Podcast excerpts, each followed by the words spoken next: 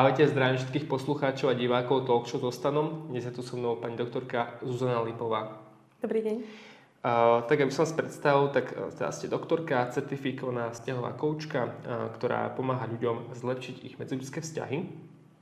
Uh, aby som vás teda predstavil, aby si ľudia vedeli predstaviť, čo robíte.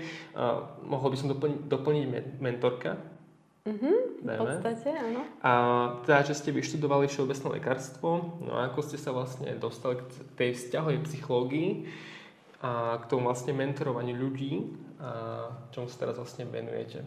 Mm-hmm.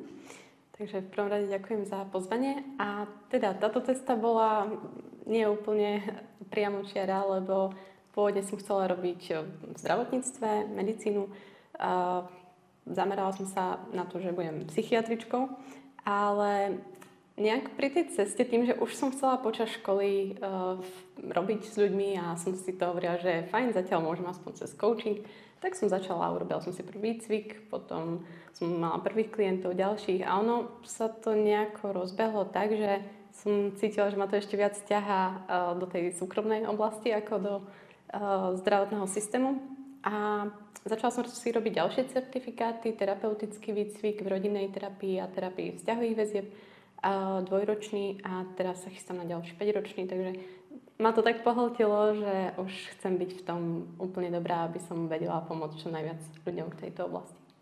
To znamená, že uh, niečo, niečo také, ako čo vy robíte, to sa študuje v podstate možno, že celý život, tak to poviem mm-hmm, do úvodzovka. Čiže uh, ani vy sa asi teda uh, stále máte nejakú škálu, kde sa ešte dá ísť, aby ste pomohli tým ľuďom ešte viac? Určite áno. A... Som na začiatku, mám pocit. Aby si ľudia teda vedeli predstaviť, e, ako vyzerajú možno vaše sedenia, alebo že čo teda robíte, mm-hmm. uh, vedeli by si to predstaviť, že ste ako nejaký psychológ, kde, nejaký terapeut, kde príde človek, sadne si a počúvate ho, alebo teda vy teda konkrétne riešite jeho vzťahové problémy. Teda bavíme sa o vzťahoch, a partnerských najmä. Čiže mm-hmm. asi, asi takto by som to vedel charakterizovať. No, dobre, že sa pýtate, lebo ono, moja predstava bola, že fajn, um, budem sa venovať čiste tým vzťahovým väzbám, nejak tým uh, hlbším veciam a budem si robiť tie psychoterapeutické výcviky. Ale zistila som, že uh, nejak tá masová populácia skôr reagovala na také klasické typy orandení a nejaké tie rady, tak vedela som, že toto nie je to, čo človeku úplne pomôže, ale na začiatku áno, na to, aby začal na sebe pracovať. Takže idem takým možno komerčnejším štýlom videí, kde dávam nejaké tipy, randiace a tak. A väčšinou aj tie prvé sedenia sú naozaj skôr mentoring, kde im iba radím, lebo iba chcú vedieť, že a čo najviac e, by som mohla urobiť tu a čo zase tu na zabera. A, a vlastne potom uh, neskôr sa dostanú k tomu, že aha, ale prečo stále tu náražam na nejaký problém, že čo mám v sebe ja za problém, že ma toto ťahá. A tam už ideme do skôr tých coachingových mm-hmm. a tak sedení. Uh-huh. A tie coachingové sedenia teda uh, typujem, že prebiehajú dlhšie, čiže nie, nie je to iba jedno mm-hmm. sedenie, podľa toho asi, aký je problém toho klienta? Mm-hmm, presne, určite. Hej. Mm, ono vždy záleží, čo je cieľ toho človeka, lebo niekto aj tam môže mať niečo identifikované, že dobre viem, že na tomto by som mala pracovať, ale ešte nechcem, zatiaľ si chcem vyriešiť mm. len to. Tak tam niekedy stačí aj 1, 2, 3 sedenia a fajn, človek sa už vie pohnúť. Ale ak tam chce naozaj uh, to vycibriť a plánuje na sebe robiť dlhodobo, tak také 3 mesiace sa odporúčajú na to, aby naozaj už mal človek nové návyky a nové vzorce mm. myslenia. Čiže tam už sa rozprávame o tom ísť do tej hĺbky a teda, mm-hmm. aby človek reálne sa zmenil, alebo ako to povedal. Mm-hmm. Povie, poviem, čiže už aj tie potom jeho vzťahy po tých troch mesiacoch asi budú iné s tými novým, mm-hmm. novými partnermi, dajme tomu. Uh-huh. A s čím vlastne, aký, aký je najväčší problém uh, týchto klientov? S čím najviac uh, za, za vami chodia mm-hmm. vlastne? Uh, no, najčastejšie sú to klientky, ktoré um, vlastne randia, Myslia si, že robia všetko pre toho muža a už nevedia, čo robiť ešte viac a obetujú sa a čakajú a často sú až v tej roli, roli uh, v podstate nejakých mileniek, čakateliek a myslia si, že ten muž sa do nich zalúbi, ak budú ešte dlhšie čakať a ešte viac sa s ním stretávať, ale vlastne uh, skôr ich ten muž má zaradených niekde inde a oni nevedia, ako sa dostať z toho možno friend with benefits alebo friend zone do niečoho viac. Aha, čiže aby sme to ešte upresnili, tak vy asi uh, máte väčšiu klientelu žien, mm-hmm. teda prevažujú ženy, um, ale akože na Instagrame, dajme to na sociálnych sieťach, asi vás sledujú aj teda ženy, aj muži. Častejšie za vami chodia ženy, uh, teda povedať. Uh, áno, ale aj muži, len ono všetko záleží od toho, ku komu sa prihováram. Tým, že ja som si vybrala cieľovú skupinu ženy, uh-huh. tak uh, častejšie samozrejme sú to ženy, ale aj muži, aj páry, alebo teda muži, ženy, ktorí majú rovnaké pohľavie za partnera, že naozaj rôzne spektrum. Čiže ja som si napríklad, ja som si u vás teda uh, zaplatil ten 5-eurový balíček, uh, kde vlastne aj odpovedáte, odpovedáte na tie najčastejšie otázky. Uh-huh. A na to, že som chlap, uh, mne to napríklad veľa dá. ja, si asi, ja sa asi dám na 25 eurový. 27? 27? OK. Inflácia. Ten najvyšší stupeň. Um, vy ako aj poskytujete potom, um, k tomu sa aj dostaneme, tie kurzy, uh-huh. um, kde prebráte um, rôzne tematiky uh-huh. v tom randení. Ak by sme šli na vzťahy najprv, um, začnem um, on sa to týka aj osobnosti a človeka, čiže napríklad, um, kedy vzniká závislosť na vzťahu a prečo? Dobrá otázka, lebo s týmto za mnou často ženy chodia a uh, opakuje sa im to v rôznych vzťahoch, že vždy sa stanú akoby tam závislé uh, na tom partnerovi a ono to siaha až do toho detstva, ako veľa vecí, ktoré sa nám opakujú, nejaké tie vzorce, keďže vlastne ja vychádzam z tej Bolbyho teórie vzťahových väzieb, tak v podstate nám sa utvára akoby taký vzorec lásky, ako má vyzerať už v tých prvých mesiacoch, rokoch života. A podľa toho, ako sme s blízkou osobou interagovali, ako ona na nás reagovala, tak si utvárame nejakú šablónu, ako má ten vzťah a láska celkovo vyzerať. A teda tí, ktorí sú väčšinou závislí v tých vzťahoch, tak Bolby popisuje to ako úzkostnú vzťahovú väzbu, kde ten dotyčný človek sa bojí veľmi opustenia. On až lipne na tom partnerovi a mm, neviem mu nechať ani tú slobodu, veľa žiarly, je až majetnícky a vychádza to často z toho, že ten rodič, čiže tá jeho najbližšia osoba, alebo mohol to byť opatrovateľ, babička, už kto v jeho živote sa o neho staral, bol v tej pozornosti veľmi nepravidelný zaplakalo, raz prišiel a hneď sa staral, potom zase nie. Často nedal ten rodič slobodu tomu dieťaťu. A ono sa to utvorilo tak, že fú, tak jasné, že nie takto vedome, ale podvedome, že neviem, kedy tu tá blízka osoba opäť bude a na mňa zareaguje. Takže vlastne budem plakať ešte viac. Tie deti sú presne tie, ktoré nepustia rodičov ani na vecko. A ono to potom ide aj medzi rovesníkmi. Často majú, nevedia nájsť medzi slobodou a a tou závislosťou nejakú hranu a stávajú sa veľmi závislí už aj v tých rovesnických vzťahoch alebo na učiteľoch. A v podstate neskôr sa to pretaví aj do toho partnerstva, kde nevedia zasa nájsť nejaký ten stred, zdravý balán, že mám aj ja svoje koničky, aj partner, máme sice spoločný život, ale každý potrebujeme aj svoje oblasti. Oni to tak nevidia. Tie ženy mm-hmm. mi mhm. prídu s tým, že im sa zdá, že ale toto nie sú zdravé vzťahy, keď on si bude mať aj svojich kamarátov, ja svojich, to potom o čom je ten vzťah, hej? Oni to mhm. vidia úplne inak. Čiže potom tam ideme úplne do hĺbky. Um, predpokladám, že vlastne takéto typy osobností, povedzme, že ženy, ale aj chlapi, uh-huh. uh, idú do toho vzťahu teda tým, že potrebujem toho partnera, že lipnem uh-huh. na tom, čiže ten vlastný život dať si dokopy Presne tak. Hej, oni vlastne idú, uh, akoby im niekedy až je jedno, kto to bude, len chcú vzťah. Už nechcú byť sami, cítia sa osamelo. A v podstate akoby len majú taký radar, kde bude niekto vhodný, kto, samozrejme je tam nejaká príťažlivosť, ale na koho by som sa mohla uh, upnúť a s kým by sme to mohli uh, teda posunúť. A oni hlavne chcú posúvať to k vzťahu už veľmi rýchlo. Oni sa už po týždni možno vidia pred mhm. oltárom. Čiže tam je to naozaj veľmi rýchlo, čo sa týka predstavivosti. Uh-huh. Uh, ja typujem, že to sa bude týkať aj žier, žiarlivosti, ak by, sme, uh-huh. ak by sme to povedali. Existuje asi aj pozitívna a negatívna žiarlivosť. Um, možno. Ako, ako by ste to charakterizovali, tú žiarlivosť a či je vlastne dobrá vo vzťahu? Uh-huh. Ja si myslím, že je to prirodzená um, vec a proste môžeme cítiť do nejakej miery uh, žiarlivosť, to je jasné, ale ono pri všetkom, keď to ide do extrému a už nám to nejako obmedzuje život alebo nás to uh, limituje v nejakých vzťahoch uh, a veciach, tak už to je dobré sa na to zamerať, že prečo to až takto mám a neviem nejak s tým pracovať. Čiže um, tam dochádza presne k takej žiadlivosti, kde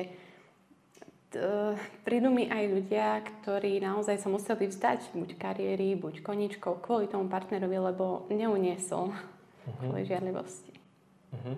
A je tam aj nejaký možno, že strop, keby, kedy by malo byť, že dosť, alebo je to individuálne, tá, kedy uniesť tú žiarlivosť a brať by vlastne v poriadku uh-huh. pri tom partnerovi? Uh, v podstate myslíte to tak, že kedy, do akej miery do akej miery je to asi, asi, asi zdravé, uh-huh. dajme uh-huh. tomu.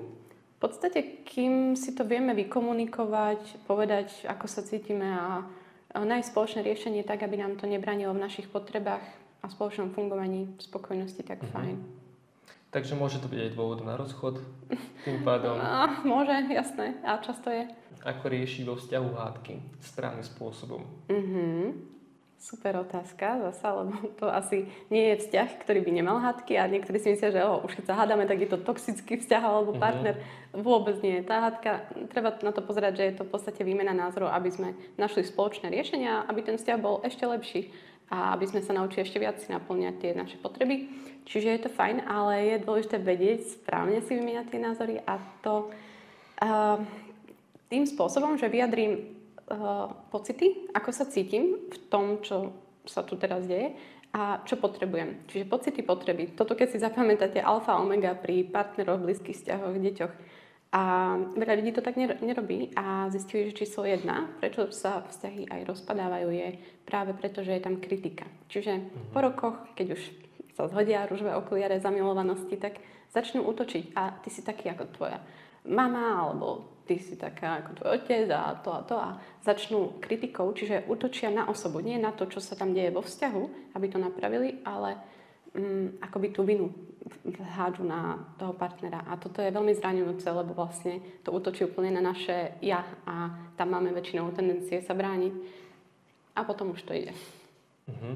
Čiže možno nejaký uh, praktický príklad, mm-hmm. alebo niek- nejaký možno návod, aby si ľudia vedeli asi predstaviť, OK, Super. tak mám prísť za tým partnerom a povedať mu to takto, takto, takto. Mm-hmm.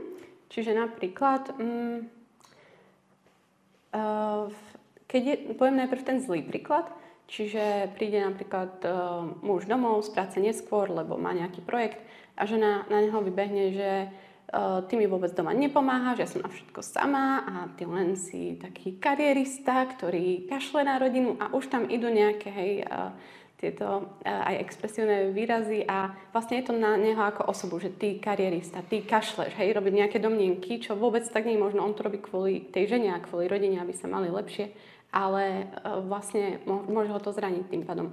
Čiže nejdem kritikou a vlastne ani tam nedostal návod, ako to má robiť inak, len povedala, čo je tam zle.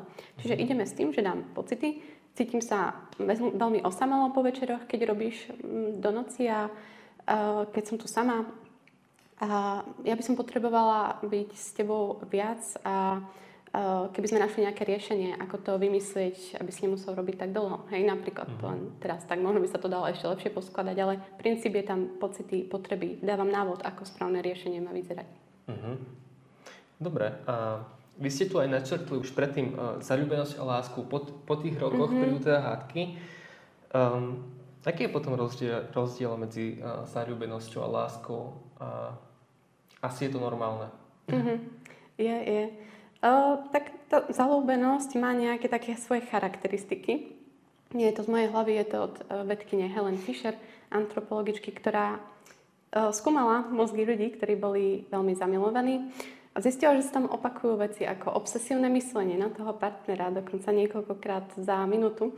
Um, akoby taká väčšia energia, motivácia, človek zrazu má pocit, že dobie svet a celkovo má veľmi veľkú túžbu byť s tým človekom čo najviac a, a myslieť na neho čo najviac a byť s tým proste v kontakte. A teda um, má to nejaké také znaky, ktoré potom odídu. A je to spôsobené práve hormónmi, keď zisťovali. Mm-hmm. Takže tam hrá rolu dopamín, ale aj, aj oxytocín a uh, iné, ale v podstate toto sa vytráca, lebo človek si už zvykne na toho partnera, na tú interakciu a potom už to slabne, ale stále tam môže byť láska v podobe nejakého priateľstva, toho, že budujeme spolu buď rodinu, možno nejaký projekt, možno plánujeme bývanie a tak ďalej, deti. Čiže e, stále ľudia sa môžu chápať, tolerovať, aj keď už vedia, že sú tu nejaké rozdiely. Niečo nie je tak, ako som si myslela na začiatku, že je, ale fajn, vieme nájsť cestu. Čiže, Čiže o, môžeme to chápať tak, že to nejaké, nejaké rozhodnutie? Toho... Ja to tak vnímam. Neviem, či sa každý s tým stotožní, lebo asi na lásku ani básnici, ani no. vedci neprišli úplne, ako to definovať a nedovolím si ani ja, ale môj čistý názor osobný je, že je tam nejaké to rozhodnutie, že aj racionálne sa rozhodujem pre tú osobu. Čiže to bude súvisieť, aj keď sa niekto opýta, že vieš čo, tento vzťah už stráca iskru, mm-hmm. roziďme sa. Čiže súvisí to asi aj s tou iskrou vo vzťahu pomyselnou, mm-hmm. že, že kvôli tomu sa partnery môžu teda eh, aj rozísť a podobne. Čiže treba to asi tak chápať, že je to OK. Mm-hmm, určite. Teda, aby Hej, sa to presne. nedalo do veľmi nejakých, že je to normál. Um, je to asi riešiteľné.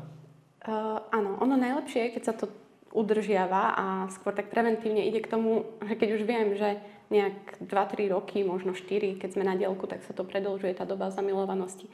Môže trvať, hej, že máme naozaj chuť sa vidieť, robíme všetko preto, ne, nevadia nám prekážky.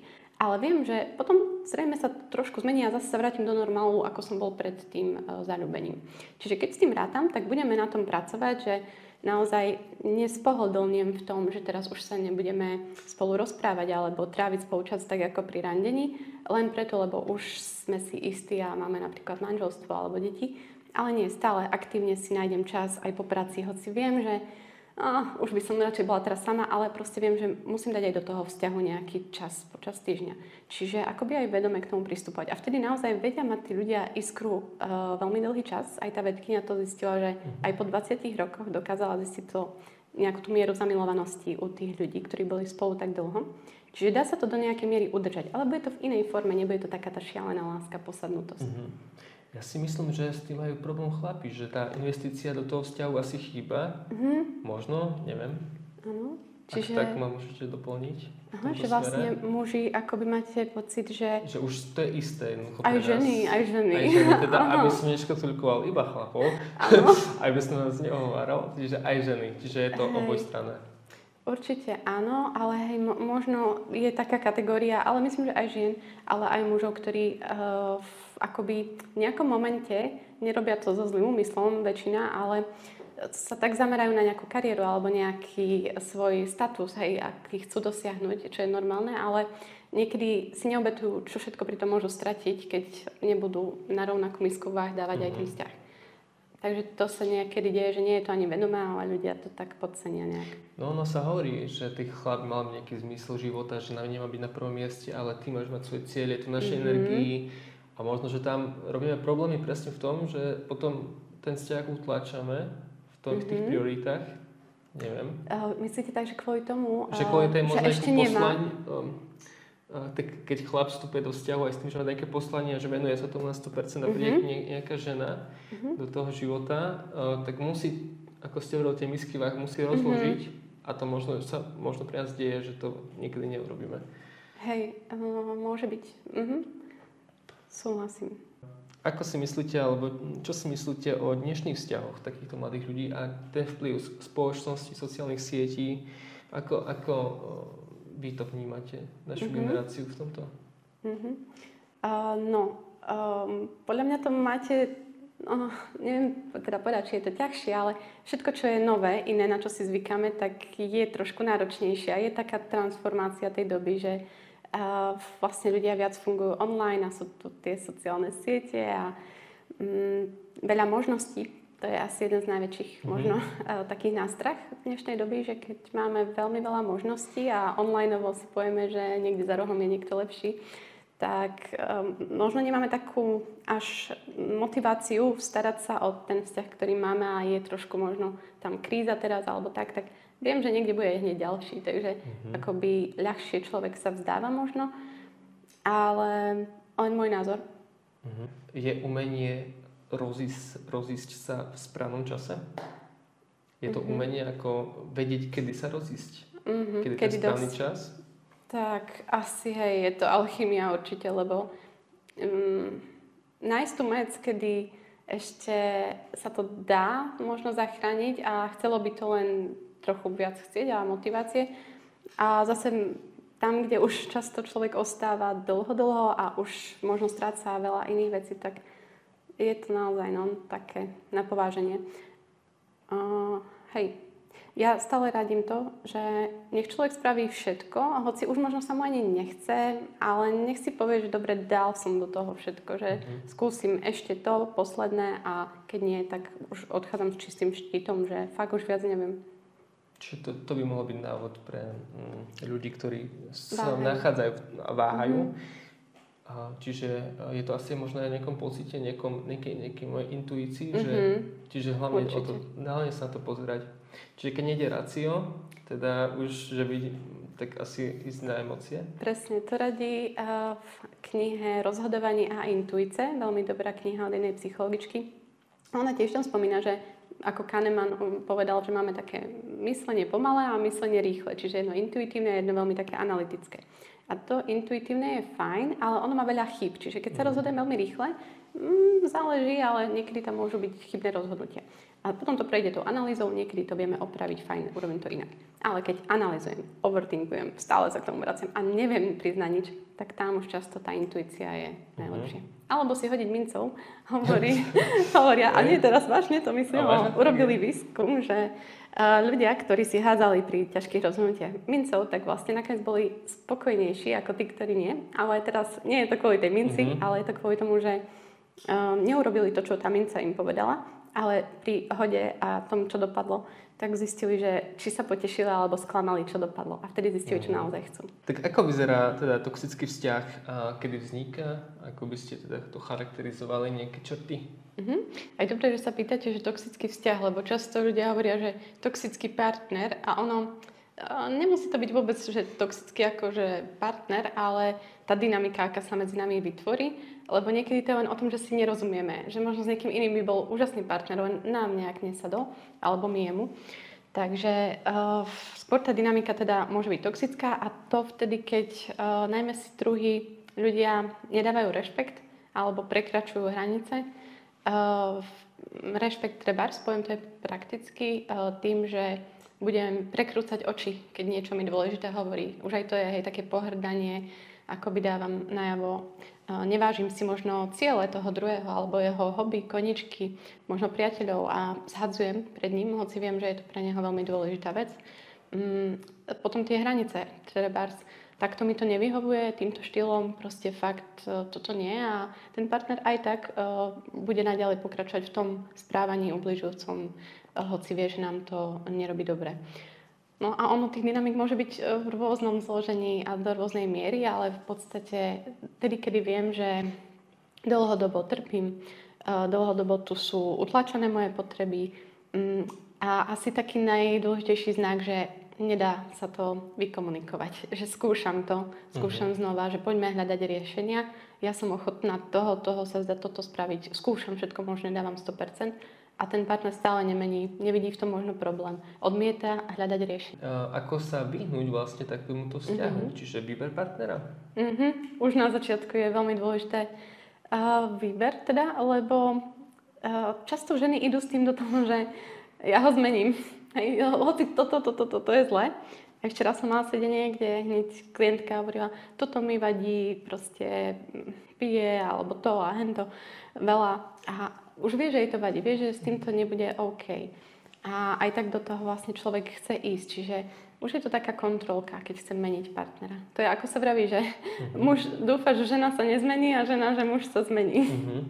Čiže ono, toho človeka, ja ti poviem, že to je oboj strany, že asi uh-huh. nezmeníme toho človeka. Čiže uh, nie je... Vieme mu asi naznačiť teda, že niečo je zlé, ale asi on teda z jeho, jeho iniciatíva musí byť zmeniť sa. Mm-hmm, určite. Aj na sedeniach to ani najlepší coach na svete nezmení nie, niečo na druhom, keď on nechce. A tak je to vlastne aj v tých vzťahoch, že keď človek s tým nechce pracovať a hľadať tie riešenia, tak mm, určite druhý ho nedonúti. Mm-hmm. Čiže ani to riešenie nevieme nejaké povedať ľuďom, že... Keď už si vyberú takého partnera, alebo na začiatku, no, aby sa tomu... keď si vyberú už, a už sú, sa nachádzajú v takomto vzťahu, uh-huh. že už cítia, že to je toxicita. Že už je. Že už sú v tom spoločne. Uh-huh.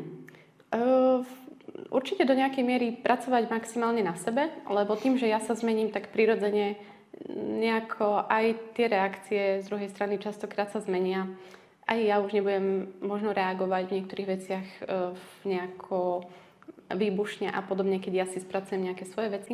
Ale ak nič nepomáha, tak e, jedine možno e, párová terapia a keď ani to, tak jedine odísť od seba alebo uh-huh. sa naučiť to prijať, že je to ako je a nebudem tu už bojovať s týmto. Uh-huh. Dobre, a asi toto všetko má spoločného menovateľa a tým asi sú naša identita, výchova a tak ďalej, tak ďalej. Ešte pred randením, čiže sme single a začíname sa zoznamovať, mm, ako seba nastaviť na to pred tým zoznamovaním, hej, že uh-huh. aby to bolo tak správne uchopené, aby som ja bol v poriadku uh-huh. voči tým partnerom potom. Uh-huh.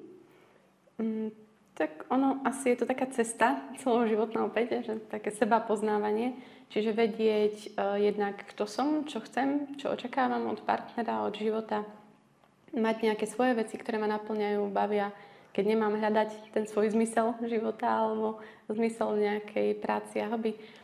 A taktiež si určite, že nám radím, mám to aj v kurze Láska hrou, uh, nech si tak zvedomia viac, lebo každý asi sa možno aj vie, čo by chcel, ale nemá to tak možno úplne e, spísané alebo zvedomené, čo presne. Čiže aj nech si povedia, ako si predstavujú tú dynamiku v tom vzťahu. Kto má komu písať, kto má byť iniciatívny, alebo má to byť na poli, e, či sa má o mňa snažiť, alebo som práve že ja tá, ktorá mám rada ja snažiť, hej, hoci no, do nejakej miery. Uh, alebo ako si predstavujem, aby sme sa vydali, aby sme žili na dielku alebo spolu, lebo toto si často človek nepomenuje a potom sa ocitne vo vzťahu, ktorý vôbec nechce, s partnerom, ktorý mu vôbec nesedí a sa čuduje, prečo som tu. No kebyže viem, čo chcem a jasné, že nepríde asi presne podľa šablóny, dosť pravdepodobne, ale aspoň sa nejaké mantinely mám. Keď viem, že nechcem muža, ktorý mi bude veľmi nestabilne, nepravidelne písať a rušiť rande a nebudem sa môcť poľahnúť, tak keď už mi to urobí štvrtýkrát, že mi po sebe tesne pred stretnutím zruší rande a píše, potom dva dne nepíše, potom vlastne nič, tak viem, že mm, tejto dynamike sa necítim OK a proste ani nejdem randiť, lebo toto nebude ten človek, ktorého hľadám. A tak, čiže určiť si štandardy, čo chcem, a hranice, čo nechcem. Kedy je mhm. niečo pre mňa red flag, čo už vôbec nebudem tolerovať a odchádzam. Čo je také, že No dobre, keď budem mať veľmi fajn iné veci a vlastnosti, tak toto oželiem, ale je to pre mňa taký výstražný prst, že dávať si na to pozor. A čo je také, že toho sa viem zdať, že je to niečo také naviac, ale toto ešte viem prepáčiť. Mm-hmm. Akoby. Um, čo sa týka toho, čo ste spomínali, že ozve sa neozve, to asi by sme mohli pomenovať ako nejakú game alebo niečo, že ten muž to robí možno na schvál, alebo no. nemusí. Možno to robiť si nevedomé, ale nie, nie, že to je moja skúsenosť. Keď, keď to tí muži robia na schvál, nech prídu robiť ku mne a môžu koučovať, lebo, no, lebo tie ženy sú z nich hotové, ale nerobia to na schvál. do hlavy ženy, a možno, a možno, že to je veľmi, ako nie, že sa to zastávame, ale uh, či takýmto spôsobom možno tú ženu nechce obalamutiť, alebo ako by som to povedal, dostať sa aj do hlavy. Mm, ja som si myslela, že hej, že asi to bude nejaká tá vzorka, ale popravde mm-mm. Hm. väčšinou je to 99% je to muž, ktorý nemá záujem, ktorý proste Aha. buď si počas toho stretávania uvedomil, že mm, toto nie je čo hľadám, alebo ani do toho nešiel, išiel s tým, že neviem, či som pripravený na vzťah.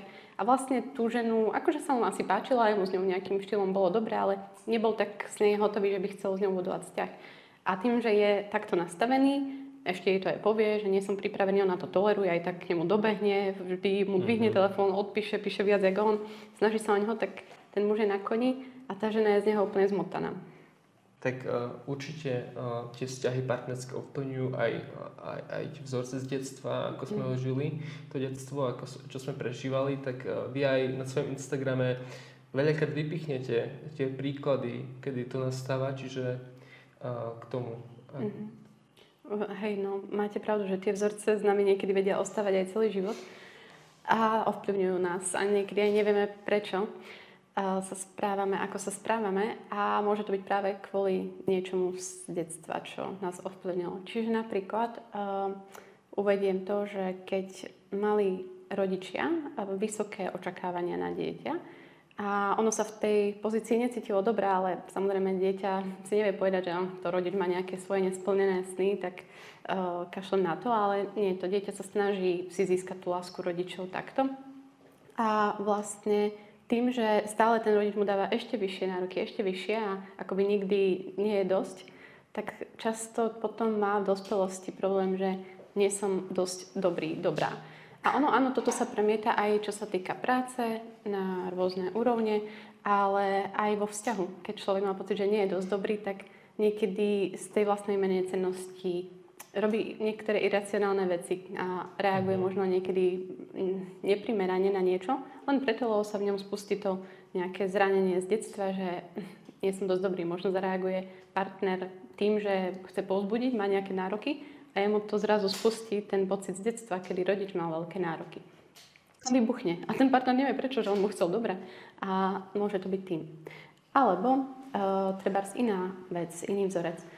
Um, keď rodič sa stavia do role obete a na dieťa kladie neprimerané nároky, čo sa týka zodpovednosti hej, a akoby starostlivosti o rodiča. Čiže napríklad mu prenáša nejaké svoje pocity alebo pocit viny mu dáva, že oh, teraz ideš, ako som dávala vo videu, že ideš za mhm. kamarátkou a mňa tu necháš samú hej, a vyvolá pocit viny v tom dieťati a toto už môže byť, keď je neskôr väčší a ide za kamoškou, ale to sa deje väčšinou už cez celé detstvo od mala.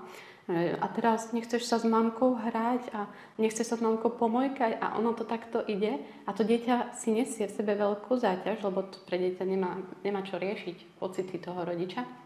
Takže ono si to nesie, že musím sa starať o toho rodiča, musím urobiť tak, aby bol spokojný, lebo bude trpieť a nechcem, aby trpel rodič. Mm-hmm. Čiže potom sa to premieta do mm, partnerských vzťahov v tom, že akoby sa stavia do role záchrancu. Často si nájde partnera, ktorý je úvodzovkách, hej, ale nejakým štýlom pokazený, že ho chce opraviť, alebo vníma, že ho treba opraviť. Ja ho naučím to. Eh, alebo si nájde závislého partnera na eh, niečom, na gamblingu, na drogách, na alkohole a snaží sa ho z toho dostať a hoci ten nechce. A presne v takýchto sa ocitajú potom dynamikách a nevedia prečo sa im to opakuje. A mm, potom napríklad to, kedy rodič nedáva dostatočnú pozornosť na emocionálne potreby toho dieťaťa, možno materiálne mu kúpi všetko a E, všetko iné má, edukačné potreby a tak zabezpečené. Ale keď už chce, tak cítiť sa prijato, nejaké ocenenie, možno sa spýtať, ako niečo prežíva, dať mu tak zapravdu, že fú, toto je ťažké, že teraz riešiš to, túto vec s kamuškou. Ale keď toto nedostáva, keď ten rodič, a čo tu riešiš, už si jak umravčaný tento a stále ho nejako zhodí, že to nie je dôležité, alebo neprijatie mu dá, tak potom si nesie v sebe to, že mm, asi ja tu nejak nie som dôležitý s mojimi potrebami alebo nemám nejaké potreby, na nich nezáleží. A potom vlastne uh, sa naučí často byť takým až prehnane sebestačným, samostatným a nevie si nechať možno pomôcť, poradiť oporu od druhého. Čiže sa akoby naučí to potláčať a nevie sa v tých vzťahoch zbližovať. Mm-hmm. Čiže to by sme vedeli nejaké základné, základné typy možno, kde by sa ľudia vedeli nájsť? Mm-hmm, také najčastejšie som vypichla. Mm-hmm.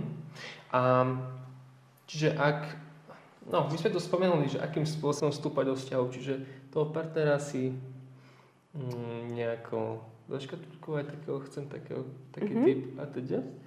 Čiže to, to by sme aj mali. Ale ešte by som povedala, že zaškatulkovať v tom mysle, v tom správaní jeho ku mne a v tej pozornosti a starostlivosti a menej na tie iné veci, lebo niekedy si ženy dajú, že chcem, aby mal také auto, chcem, aby bol takto vysoký a to a proste potom úplne sa stráca tá pointa to, ako sa k tej žene ten muž mm-hmm. správa. Čiže Aha. na to dať dôraz. A už keď sme pri randení, však uh, vy aj máte, vy aj učíte teda, že ako, ako teda randiť, alebo ako mm-hmm. som to povedal, aj dnes existujú či už aj uh, ktorí učia mužov, mm-hmm. ako randiť nejakú sociálnu, dynamiku. Uh, pri ženách to je ako? Ja si to neviem predstaviť. Čo presne, ako to vyzerá? Ako to vyzerá? Uh, ja, som, ja som si vždy myslel, že ženy sú jednoducho na pocitoch, na emóciách, že cítia toho z toho chlapa, tak jednoducho tak konajú, hej? ale že tam aj nejaké pou, neviem, či nie že poučka, ale majú nejaké rady, mm-hmm. aha, tak toto rob tak a tak. Čiže, mm, ako tak v krátkosti možno vysvetliť, ako randiť pre ženy teda. Mm-hmm. Hej, tak ono je to iné, lebo u toho muža to je dosť o tej iniciatíve, aby oslovoval, aby prekonal možno ten strach z odmietnutia um, a tak. A u tej ženy zasa nechať sa viesť, ale zasa nie úplne zviesť, nikam, mm-hmm. nikam nechce. Čiže um, nie je to o tom, ako ich osloviť, aj keď aj to niekedy učím, lebo veď uh, fajn, niektoré ženy si vytipujú a chcú vedieť, byť kreatívne pri tom oslovení, ale najmä o tom, aby e, sa vyhli tým najčastejším chybám, lebo ako ste spomínali, hej, niekedy, keď sme veľmi ponorení do tých emócií, tak konáme možno tak, ako nechceme sa zachovať.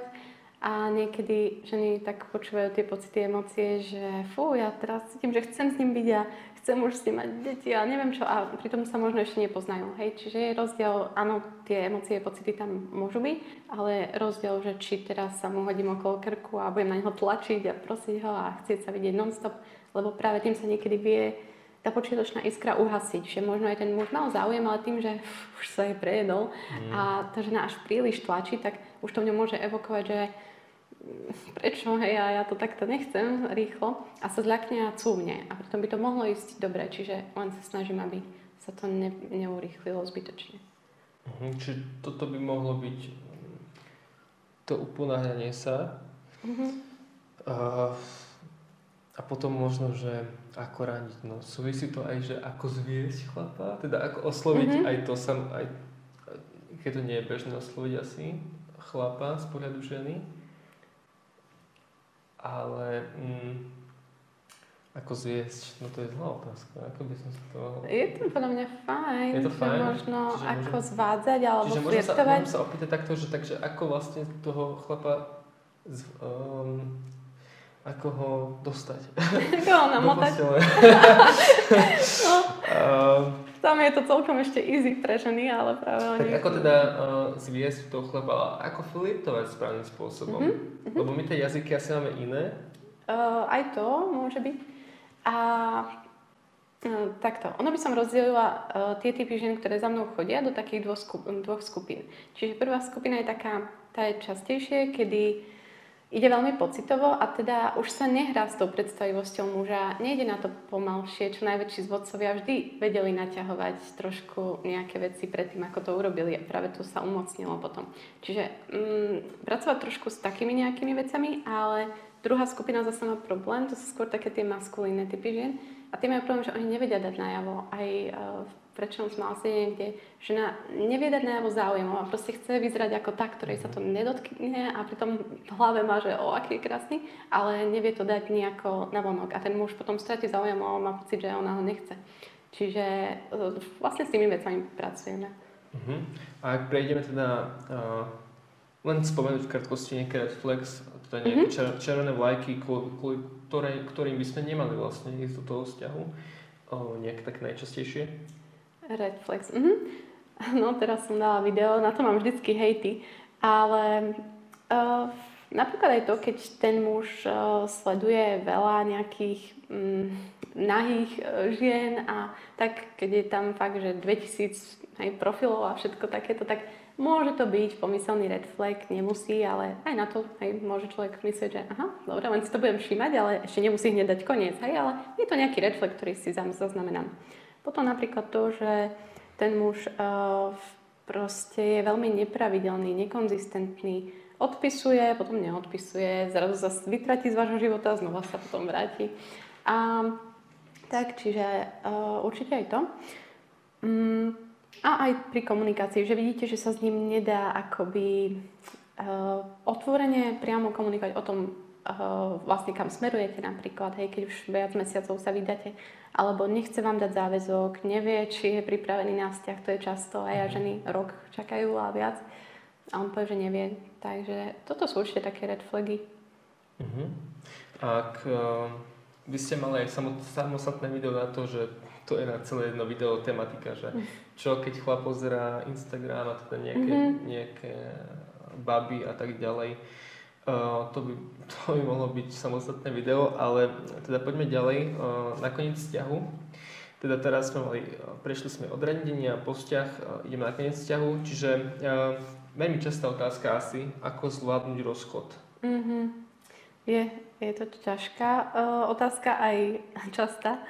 A ťažká v tom, že ono, každá strata má svoje fázy. Vychádzam teraz z teórie Kebler-Rose, kde, dúfam, som to dobre vyslovila, kde vlastne ona popisuje, ako človek prechádza tými štádiami po strate niekoho, niečoho. A uh, v podstate sa tam opakuje to, že na začiatku má človek taký šok, akoby ešte sa nevie ani pripustiť, často ani možno neplače, alebo ešte nevie, že čo vlastne sa udialo a dúfa, že možno ešte sa niečo vráti do starých koľají. Čiže tam je také aj popieranie s tým. A potom prejde do štádia, kde má hnev, až nevysvetliteľný niekedy, zrazu na všetko, na seba, na toho partnera, na okolnosti, prečo možno sa museli rozísť. A to, tá bolesť v podstate vychádza cez hnev. Uh, potom už prechádza aj emócia, kde človek akoby spochybňuje, má takú neistotu, či fakt som urobil všetko, alebo mohol som toto urobiť inak, ale on by ostal, hej, alebo keby som toto vtedy povedala, určite by som to zmenila. Človek tam veľa vyjednáva so sebou, s Bohom, s hocičím, že už budem dobrý, už to neurobím, len nech sa to vráti.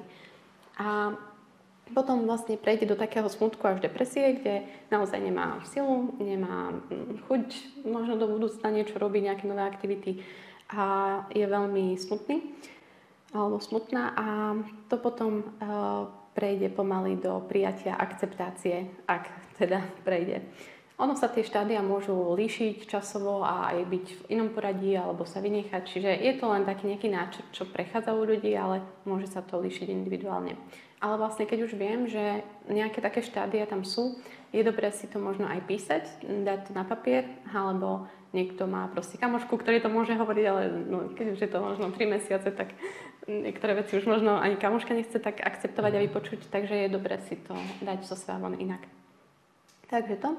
A potom uh, v podstate si to akoby uzavrieť v hlave, lebo často ľudia čakajú. Um, v podstate aj včera by prišiel email coaching a tam sa slečna pýtala, že či ešte čakať a čo, ako dlho. A vlastne už rok alebo takto má neuzavreté. Čiže ak si to neviem uzavrieť alebo má hostov ten partner a nemohla som si to s ním vyrozprávať, že čo sa vlastne udialo a končíme a pekne, a tak si napísam napríklad rozlúčkový list, ktorý mu samozrejme nepošlem, ale dám tam mhm. všetko, čo som nestihla alebo nemohla povedať. Takže to. Ja ti poviem, že to všetko, to, to sa asi mení podľa muža a ženy, že tam sa to asi vieme rozlišiť možno, že ten muž možno inak Je to určite veci? inak, hej, lebo muži sú často na začiatku takí, uh, to, to vidím často, že oni na začiatku to tak neriešia. Neviem, či si myslia, že ešte sa to bude dať zvrátiť, alebo možno tým, že zrazu tá sloboda, veľa vecí, čo nemohli robiť, tak môžu, asi to užívajú, vidia, to je skôr pozitíva toho. A možno je tam faktor aj to, že oni nezvyknú sa toľko rozprávať, spovedať kamarátom. Oni to tam ako tak hej, iba zaobalia, že aha, skončili sme a nešlo to. Ale nevyrozprávajú to. A tým pádom sa to v nich drží a na nich to príde väčšinou neskôr. Nie na všetkých, tí, ktorí to vedia aj možno vyplakať, presnútiť, pospomínať, tak nie, ale tí, ktorí to držia v sebe a idú to prebiť prácou alebo inými ženami alebo alkoholom, tak sa im to zvykne vraciať. A mhm. mám takých klientov, ktorí po roku prídu alebo poznamenal, ktorý 8 rokov smutí za svojho ex a proste to potláčal, iné ženy, chlast, všetko možné a zrazu teraz precitol a hovorí, ja, ja ju chcem naspäť.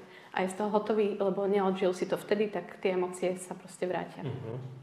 A ženy zase oni veľa rozprávajú na kavičke, dookola, aký bol čo. A oni to akoby si vyliečia tým rozhovorom, že to dajú a majú tú oporu. A tak vedia to skôr prekonať prekonať a teda aj sa vrhnúť do, nie do ďalšieho vzťahu nemusí, mm-hmm. Alebo či to je vlastne správne, hneď sa vrhnúť tak do ďalšieho vzťahu? Asi nie. Vôbec. Ja to aspoň vôbec neodporúčam, že mm, dať si, uh, ako, no, poznám napríklad jednu, ktorá už o 3 mesiace našla nového partnera a už veľmi fajn, a hoci predtým to bolo zle, ale ona počas tých troch mesiacov naozaj cestovala sama, čítala, mhm. venovala, možno robila viac ako niekto za rok, hej, čiže je to zase individuálne. Ale mhm. celkovo neodporúčam, môže to byť rebound, čiže taká náplast a ani si človek neuvedomí, že mm, teraz iba prebijam ten žiaľ z toho predchádzajúceho vzťahu a prenášam emócie, možno aj atraktivity z neho na tohoto. Mm. Takže toto nie. Väčšinou tam človek ublíži tomu druhému. A teda, ako hovoríme vôbec o ukončení vlastne, kedy ten správny čas, kedy ukončiť vzťah. Teraz neviem, či táto otázka už predtým padla, typujem. A to s tou mincou sme hovorili, s tou mincou, no. A... Ale teda, aby, už keď sme pri tých vzťahoch, teda zrekapitulujeme to nejak, mm. že termín asi neexistuje, čiže dajme to do... No, kedy je teda správne ukončiť vzťah? Mm-hmm. Keď vlastne ja chcem iniciovať teda ten rozchod a mm-hmm. neviem, či už je ten čas, či nie. Mm, no, asi nemám na to úplne univerzálnu odpoveď, ale ja by som povedala to, že už keď som si to sti- uh, snažil vykomunikovať, um, keď už som si to prešiel z viacerých strán, z viacerých uhlov pohľadov a keď tu už nejak dlhšie sa trápim a nevidím cestu, ako to inak vyriešiť, tak uh, jedine to odísť. Lebo máme takých mm-hmm. 5 riešení, keď môžeme ešte povedať. Jasne, Mm, jedna vec je, keď neviem, čo s tou terajšou situáciou, tak môžem vlastne mm, zmeniť nejaké vonkajšie okolnosti. Treba skúsiť ísť toto ako prvé, hej, ísť si vykomunikovať, že poďme toto riešiť, toto nie je OK, čo sa nám tu deje. A, alebo ja nejak začnem inak pristupovať mm, a čokoľvek robiť inak. A keď sa to nepohýna, tak fajn, idem k druhej mm, ceste, k riešeniu. A to je napríklad zmeniť mindset. Nemusím možno meniť veci zvonka, ale si poviem, dobre, skúsim na to inak pozerať, že uh, fajn, robí pre mňa to a to a to a proste mám ho rada, skúsim to asi nejak oželieť. Keď je to fakt, že človek to dokáže a naozaj fakt vie s tým pracovať, tak môže tak. Tretia vec je, ako to môže riešiť, si povie, že menil som veci zvonka, skúšal som na to pozerať inak, ale nejde to, asi jedine uh, odísť. Takže môže uh-huh. sa rozísť. A niekto zase povie, že nie, nechcem odísť, alebo niečo ho tam drží, nedo, nemôže si dovoliť odísť a podobne, tak uh, je ešte ďalšia cesta, štvrtá, uh, akceptovať to. Čiže to mhm. nie je také, že um, akoby rezignujem alebo tak, ale akoby nejdem si ani to nahovárať, že je to dobré a hľadať tie pozitívne uhly pohľadov, ani nič meniť, ale akoby príjmem, že je to, jak to je. To vedeli naše babky, že uh-huh. tak vnímať veci, že to taký je život a ja už to neriešili. Ale je to skôr taký buddhistický prístup a nie každý sa k tomu vie uh, teda dostať. Ani to nie je vždy zdravé. A posledná cesta je ostať obeď, čo asi tu na nechceme, tí, ktorí mm-hmm. toto sledujeme, ale niektorí ľudia sú fakt aj roky v tom, že budú sa stiažovať na partnera, mm, sú nešťastní vo vzťahu, ale neurobia nič. Čiže ak viem, že som urobil to najlepšie, čo som mohol v danej chvíli, tak vtedy. No a už keď som teda odišiel od toho partnera, mm-hmm. má zmysel vrácať sa k ex-partnerovi?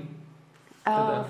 No, ak teda človek chce, že prehodnotil svoje rozhodnutie a chce aj tá druhá strana, môže byť, prečo nie, ale je dôležité si tam všimnúť, či um, nastala náprava tých vecí, či už z mojej alebo z jeho strany, um, lebo ináč asi to dopadne zasa veľmi podobne. Uh-huh. Čiže ono, to vracanie sa ex-partnerovi, to je v tej fáze jednoducho, že začne sa, asi mi začne chýbať. Mm-hmm, presne. Začnem sa po ňom, hej, že... A... Fáza vyjednávania, to väčšinou zvykne. Dobre, a asi pri tých chlapoch to tak je, no, že že jednoducho jo, začneme si uvedomovať, že asi ona bola fakt bola skvelá, no tak, no, tak prečo. No dobre, ale teda, čiže to sú tak asi, že uzavreli medzi mužmi a ženami sa stretneme na pracovisku, hej, ste aj na pracovisku, v bežnom živote, tak možno ako správne komunikovať s ľuďmi, aby nevznikali možno tie hádky hej, mm-hmm. medzi ľudských vzťahov a podobne, v rodinách a podobne. Mm-hmm. Mm, tak v prvom rade uh, najlepšie, keď to človek odkomunikuje čo najskôr, že to nebude v sebe držať veľmi dlho, lebo potom už to môže komunikovať tým spôsobom, že je tam nejaké niečo nepríjemné, idem toho druhého zraniť, alebo už tak buchnem, že už veľmi emocionálne reagujem a mm, možno poviem niečo, čo potom by som ľutoval. Čiže najlepšie hneď v začiatku, treba, keď je to niekde v rodine mm, a máme iné názory, možno niekto je na nejaké konšpiračné, niekto na opačné, tak e, vlastne si poviem, že Fajn, nemusím, nemusíme sa tu zhodnúť, že ne, nepreberajme tie témy, na ktorých sa nevieme zhodnúť. Uh, chcem si užiť ten čas, ktorý tu máme a bavme sa o tom, na čom sa vieme zhodnúť. Čiže už vlastne idem predchádzať tomu, aby sa to vo mne bublalo a po mesiaci by som už buchol úplne. Uh-huh. Čiže, aha, napríklad, ak máme niek- ne, na pracovisku, alebo ako jednať s ľuďmi, dajme tomu, či obchodne, uh-huh. alebo podobne, biznisovo, tomto, v tomto smere. Mm. Um, na to asi je celá kniha. Mm, práve rozmýšľam, že mám na to celý Čo kurz, ale... možno, že... Uh, v podstate um, skúsiť viac aktívne počúvať toho druhého, že neísť do toho, čo poviem ďalšie, ale možno, že aj čo mi chce povedať, nielen čo hovorí. A jednoducho skúsiť uh, dať to pochopenie tomu druhému, čiže takú aj empatiu a neísť hneď s tým svojim pretlačaním stanoviska, ale vlastne aj zvalidovať ten jeho názor. Čiže napríklad povedať, že rozumiem, a chápem, že teraz to je pre teba také a také, ťažké, ľahké, hociaké a dať potom otázku. Čiže aj prv reagujem na to, čo povedal, lebo my často povieme niečo a hneď povie človek, a, a to aj ja, a to. A ten druhý sa môže cítiť, že mm, počúval ma vôbec. Mm-hmm. Tak e, ku koncu nejaké slova na záver možno pre ľudí a nejaké možno rady mm-hmm. vypichnúť, možno v dvoch vetách. Mm-hmm. Tak uh, hlavne asi neísť na všetko tak rýchlo, spomaľovať niektoré veci, ktoré stoja za to a aj postupne možno skúšať niektoré typy rady, ak ste si zobrali z toho videa, lebo niekedy chce človek naraz veľa, ale najlepšie po troche skúšať a trénovať. Čiže uh, vás ľudia môžu sledovať na sociálnych sieťach? Uh-huh. Uh, áno, nájdu ma napríklad na Instagrame ako zavinačdr.lipova a uh, tiež môžu pozrieť moju stránku napríklad ariadia.sk uh-huh. a tam nájdu uh, poradenstvo, čiže napríklad napíše človek správu a odpoviem do 24 hodín. Uh-huh. A potom sú to vaše kurzy? Uh... Uh-huh. Uh, tiež by som dala do pozornosti, uh, že už od 5 eur sa vie človek dostať do klubu, kde majú kopec videí, ak si kúpia dokonca VIP členstvo, tak vyše 30-40 hodín videí tam majú na rôzne témy a rôzne typy a rady. To som aj ja. a ja. a vy ste si nemysleli, že to kupujú len uh, ženy? No veď to. A tie, uh, tie kurzy, ak by sme mali konkretizovať, tam už sa zameriavať na konkrétnu problematiku, asi typu okruh mm-hmm. Uh, hej, napríklad kurz Láska hrou, on je keď chcete časovo, veľmi, že nemáte čas pozerať 30 hodín videí, tak on je časovo nahustený do nejakých 6-7 hodín videí a máte tam úplne krok za krokom presné typy správ, presne kde sú chyby špecifikované, čiže stratégie ako pri ranení dvojsť od zoznamenia až po vste. Mm-hmm. Čiže, čiže to všetko si môžete pozrieť. No a ďakujem, že ste to dopozerali až sem alebo dopočúvali. No a majte sa krásne a vidíme sa opäť Majte sa, dovidenia. Ahojte.